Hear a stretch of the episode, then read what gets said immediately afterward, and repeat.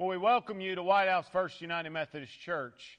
And on this Father's Day, did want to apologize for not being able to get last week's podcast out, uh, but hopefully you're able to double up and hear the one from last week and this week's all in the uh, same week there. But hopefully that won't happen again, but just wanted to apologize about that. But hopefully you're able to catch up, or maybe you found our service on Facebook and were able to hear it.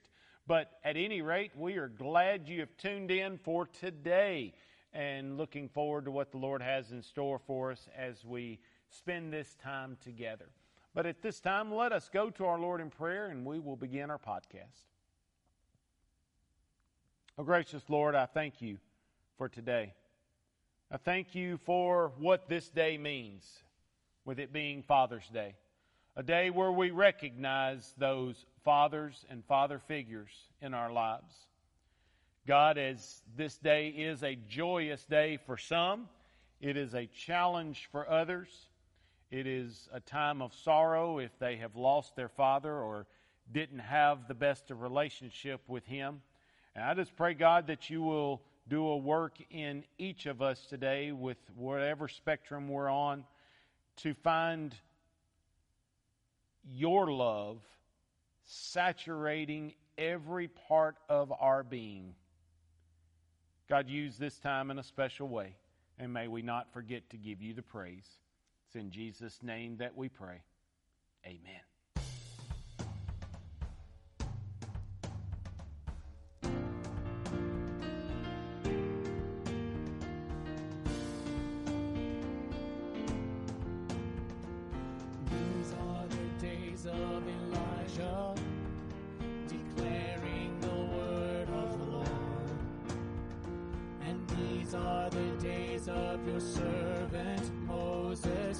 Righteousness being restored. And though these are days of great trials, of famine and darkness and sword, still we are the voice in the desert crying, prepare ye the way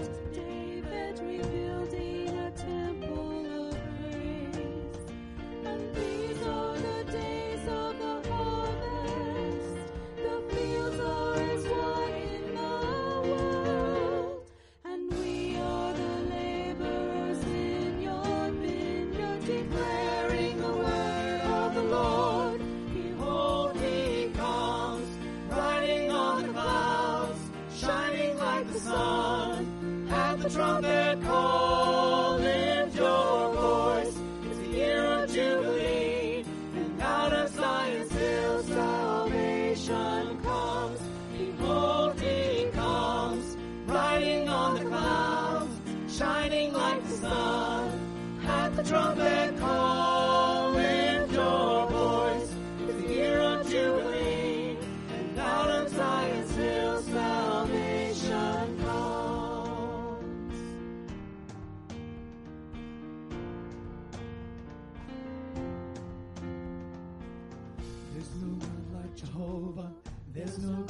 like Jehovah. There's no God like Jehovah. There's no God like Jehovah. There's no God like Jehovah. There's no God like Jehovah. There's no God like Jehovah. There's no God like Jehovah. There's no God like Jehovah. There's no God like Jehovah. There's no God like Jehovah. There's no God like Jehovah.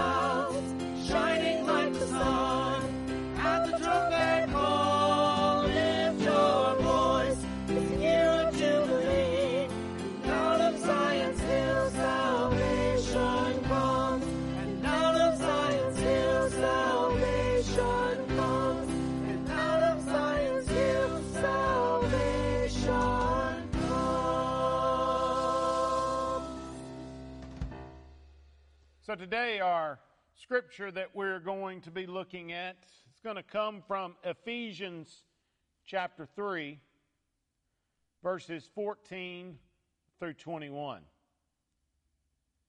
Father's Day. It's a day that's set aside to honor the person some think is the greatest man alive, while others don't have that same opinion of him at the present. Sometimes dads are placed second fiddle to the moms, and that's rightfully so in some aspects. But there are some times when dads think they've got all the weight on their shoulders. Wanted you to hear a little story from a book that I have titled Illustrations Unlimited. And it's titled The Agony of Fatherhood. A young father to be was pacing back and forth, wringing his hands in the hospital corridor while his wife was in labor. He was tied up in knots of fear and anxiety, and beads of perspiration dropping from his brow revealed the agony of his suffering. Finally, at 4 a.m., a nurse popped out of a door and said, Well, sir, you have a little girl. He dropped, his hands became limp, and said, Oh, how I thank God it's a girl. She'll never have to go through the awful agony I have had tonight.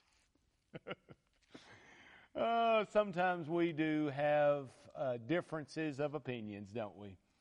Well, we've come together on this Father's Day to recognize our fathers here and the ones also that have gone before us. Everyone here came this morning with a somewhat different relationship with your father than the one listening in another home or someone that is maybe even sitting beside you as you're hearing this sermon. And that's okay. So I hope that you aren't trying to compare yourself with others or feel less than if your relationship with your dad is or was not the most desirable. And also that we aren't too prideful of thinking that we're better than another person because our relationship with our Father is so great. We're all an important part of God's handiwork. As I shared a couple of weeks ago about the pieces to a puzzle, we all have an important part to do. And every one of us are one of God's children. And He loves us all just the same. And we all have an awesome heavenly Father.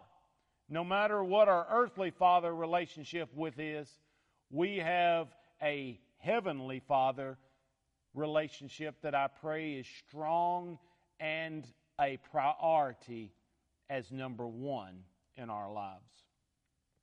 The scripture that the Lord has led for me to share with you today is in the form of a prayer.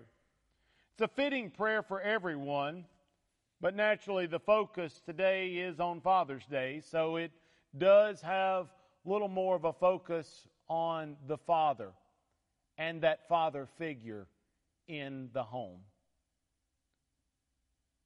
Hear now the scripture from Ephesians chapter 3, verses 14 through 21. For this reason I bow my knees before the Father from whom every family in heaven and on earth takes its name. I pray that, according to the riches of his glory, he may grant that you may be strengthened in your inner being with power through his Spirit, and that Christ may dwell in your hearts through faith, as you are being rooted and grounded in love I pray that you may have the power to comprehend with all the saints what is the breadth and length and height and depth, and to know the love of Christ that surpasses knowledge, so that you may be filled with all the fullness of God. Now to him who by the power at work within us is able to accomplish abundantly far more than all we can ask or imagine, to him be glory in the church and in Christ Jesus to all generations, forever and ever. Amen. This is the word of God for the people of God, and we say, Thanks be to God. Paul was expressing a prayer for the Ephesians here that grew out of his awareness of all that God was doing in believers. This prayer still is spot on for us in this day and time as well. Now, there's something unique that I wanted to share with you from the translation of the Bible that I read from today in the New Revised Standard Version. And it happens to be in verse 15. Again, if you have a Bible, you might look and see if your version has something similar to this. But in the New Revised Standard, there is a little letter as a footnote that follows the word family. And if your Bible has that, I would encourage you to look down and see what that footnote says towards the bottom. And for me, that footnote shows that the word family comes from the Greek word fatherhood. So the word in Greek is similar to the word for father. So it can be said that the family derives its name from the father. Don't you think this word could also stand for God being our father and we can commit our prayers to him in confidence? I certainly pray that that is our mentality as we go about our existence and our time of prayer to our Lord. Now, the content of the prayer that we read is found in verses 16 through 19. And here we see the fitting part for fathers in these verses. Now, there are two words that keep coming up in those verses if you look at it closer and it's the words power and love. That's what our Lord gives to every person. Only some choose to use it for godly reasons, while others use it for selfish ones. Men, how do you think you're using the talents that God gave you? And then think, what if your child, if you have one, would say? Are we giving our children an example of the way we would want them to lead their lives or not?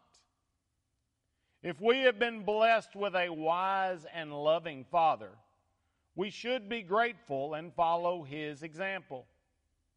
But if our Father has not given us the best example of a godly Father, we must rely on God's grace, resolve our anger toward our dads, and strive to be the kind of dad or father figure that we never had.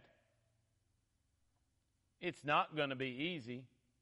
But with our Heavenly Father as a perfect example, we can learn to be the kind of father or mother or one of those figures to others each and every day. Now, Going back to those two words about power and love, want to spend a few minutes on each one of them. First one I want to talk about is power. Here, verse 16 again. I pray that according to the riches of his glory, he may grant that you may be strengthened in your inner being with power through his Spirit Anybody want to be strengthened in your inner being with the power through the Holy Spirit? Well, guess what? It's available, folks. Now, this isn't the kind of power that cartoons or movies portray of superheroes or commercials or shows that display people from the gym that have massive muscles in their arms and legs. But when it comes to real power, though, that strengthening of our inner beings this scripture is talking about cannot come from working out and lifting weights, but instead it comes from who should be our one true superhero we look to, and that is Jesus, our Lord and Savior. And it's not just power that He gives us, we also see that He gives us love. Verse 18 and 19 talk about us knowing the love that surpasses knowledge. Hear those words again. I pray that you have the power to comprehend with all the saints what is the breadth and length and height and depth, and to know the love of Christ that surpasses knowledge, so that you may be filled with all the fullness of God. Folks, if we look a little closer, that pretty much covers it all. I want to share with you the description the Life Application Bible gave to verse 18. God's love reaches every corner of our experience. It is wide. It covers the breadth of our own experience and it reaches out to the whole world. God's love is long. It continues the length of our lives. It is high. It rises to the heights of our celebration and elation. His love is deep. It reaches to the depths of discouragement, despair, and even death. When you feel shut out or isolated, remember that you can never be lost to God's love. What a great description that was. And I pray that we're allowing our Lord's love to penetrate every area of our lives as these verses describe. God, who is infinite in all his characteristics, allows us to draw on his resources. In this case, his love. But in order for that to happen, though, we've got to humble ourselves and allow his love to penetrate in us so that we can show and share that love for others. As we well know, some people in this world are not very lovable. And that's why we have to tap into our Lord's unconditional love in order to show everyone that godly love. You may have recalled in a time in a service if after the offering is taken up that people sing the doxology. Praise God from whom all blessings flow. Praise Him, all creatures here below. Well, that is a, de- a doxology. But these last two verses that we read from Ephesians is also called a doxology or praise to God, in which the Apostle Paul points out that God can do abundantly far more than all we ask or imagine and is thanking our Lord for all that he stands for. Anybody agree about our Lord with that? That can be said of our fathers here today. I want to thank each of you for how you have and are still raising your children. We praise you for all that you stand for, and may you continue to strive and lead the example and life our Lord wants you to lead. Not what others want, and that you will constantly tap into God's source of power and love to succeed in this awesome privilege and responsibility that you have in your life as raising children. My prayer is for all of us, both male and female today, is that we will try and show our appreciation to the male figures in our lives today and every day that may be your dad, or if you're like me and you've lost your father, that you go to the one that has in some small way filled that role in your life. Allow our Lord to help us move past the negative aspects that we may have towards Him so that we won't be faced with the utter guilt in our lives when He's gone if you still have Him around. I hope that we realize today that no matter who we are or what we've done, that it's never too late to let God start working in a situation and let Him shape your heart in a way that allows you to begin showing love again to that person, whether it be male or female. There may be some here that need to do that towards our Heavenly Father as well. Will you open your heart to your Father in heaven? Will you allow Him to be your shelter in all areas? He is there to help you with the relationship that you have with your earthly fathers and all other people in the world, as well as the relationship that you have with Him as well. It's time we turn to Him for that help if we aren't already. Let us go to our Lord in prayer.